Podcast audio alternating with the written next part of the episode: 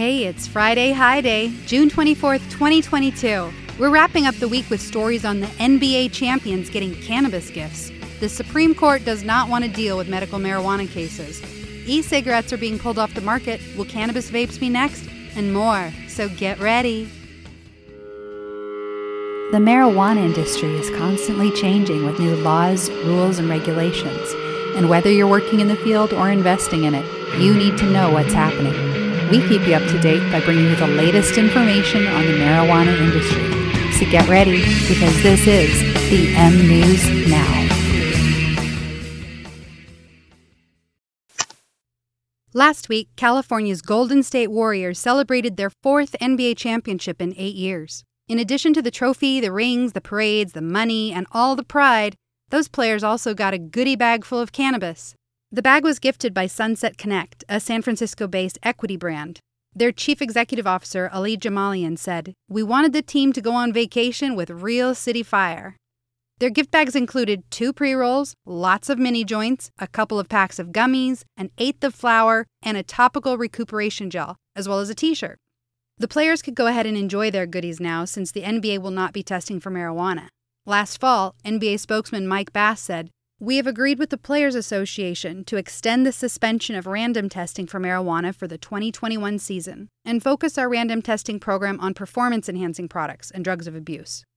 And it's all legal, because California has recreational adult-use marijuana legalized, and their cannabis gifting laws allow for giving of up to 1 ounce of cannabis. The U.S. Food and Drug Administration ordered the e-cigarette maker Juul to stop selling and distributing its vapes and remove them from the U.S. market. The Wall Street Journal first reported that the FDA had denied Juul's applications for continuing to sell the e-cigarette devices and pre-filled cartridges in menthol and tobacco flavors as part of an ongoing effort to crack down on youth vaping. The Blink Group is a cannabis vape manufacturer based in New York, and their CEO and co-founder, Arnaud Dumas-Durali, thinks this won't have an immediate impact on the cannabis vape industry, but it could down the road. He pointed out that since cannabis is federally illegal, that should keep the feds away from the industry and keep them from interfering, since it's not something they would be regulating. This week, the United States Supreme Court denied requests to hear 2 cases regarding medical marijuana. The cases began in Minnesota when employees sought compensation for medical marijuana from the state's Workers' Compensation Fund following work-related injuries. Minnesota's Supreme Court ruled against the workers' request, stating that the Federal Controlled Substances Act supersedes state law, therefore resulting in a denial of coverage for medical marijuana under workman's comp. The plaintiffs petitioned the Supreme Court of the country, but ultimately they were denied a hearing. The Supreme Court of the United States is upholding the Supreme Court of Minnesota's decision to deny coverage for workman's comp of medical marijuana. The ruling's inconsistent with other states, though. Courts in New Mexico, New Hampshire, New York, and New Jersey found that the state law was not in conflict with the Controlled Substances Act, and they approved workers' compensation claims for medical cannabis. But in Maine, Massachusetts, and now Minnesota, judges ruled that federal law took precedence. Attorney Ann Davis, the co-founder of Benevis Health, which is a company specialized in affordable medical cannabis access for patients, wrote an email to High Times and said, "While I would have loved a decision by the federal government mandating that cannabis is in fact a covered benefit, the court deferring to the states could be good in the grand scheme for the industry. The more that the Supreme Court defers to state rights, I think the more it helps our growing industry. If the federal government takes a hands-off approach and leaves it to state rights, that allows the cannabis industry to grow and expand."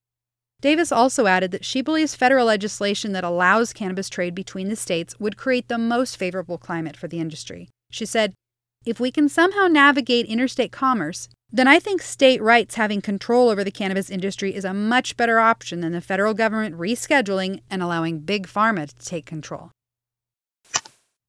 Security personnel at the Dubai International Airport noticed something strange on an X-ray, and upon investigating, they found almost 6 kilos of marijuana hidden in peanut butter.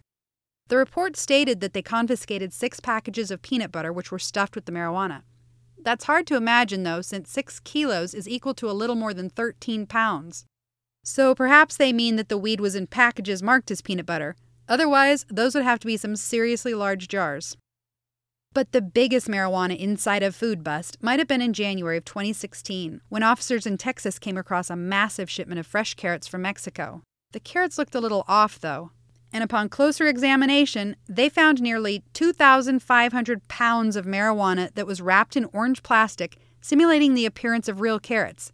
They had almost 3,000 of these weed carrots that were found in the shipment, enough to fill 2 truck beds full. That's a lot of orange plastic wrapping. This week, the Swiss government announced that it will lift the ban on medical cannabis. Their announcement said, "The decision to use a cannabis-based medicine for therapeutic reasons will rest with the doctor in consultation with the patient." But the downside is that the medical cannabis is still only allowed if the medicine contains less than 1% THC. Adult-use cannabis sale and consumption will still be illegal. However, the Swiss government did recently approve a trial period for recreational cannabis for just 400 lucky selected users.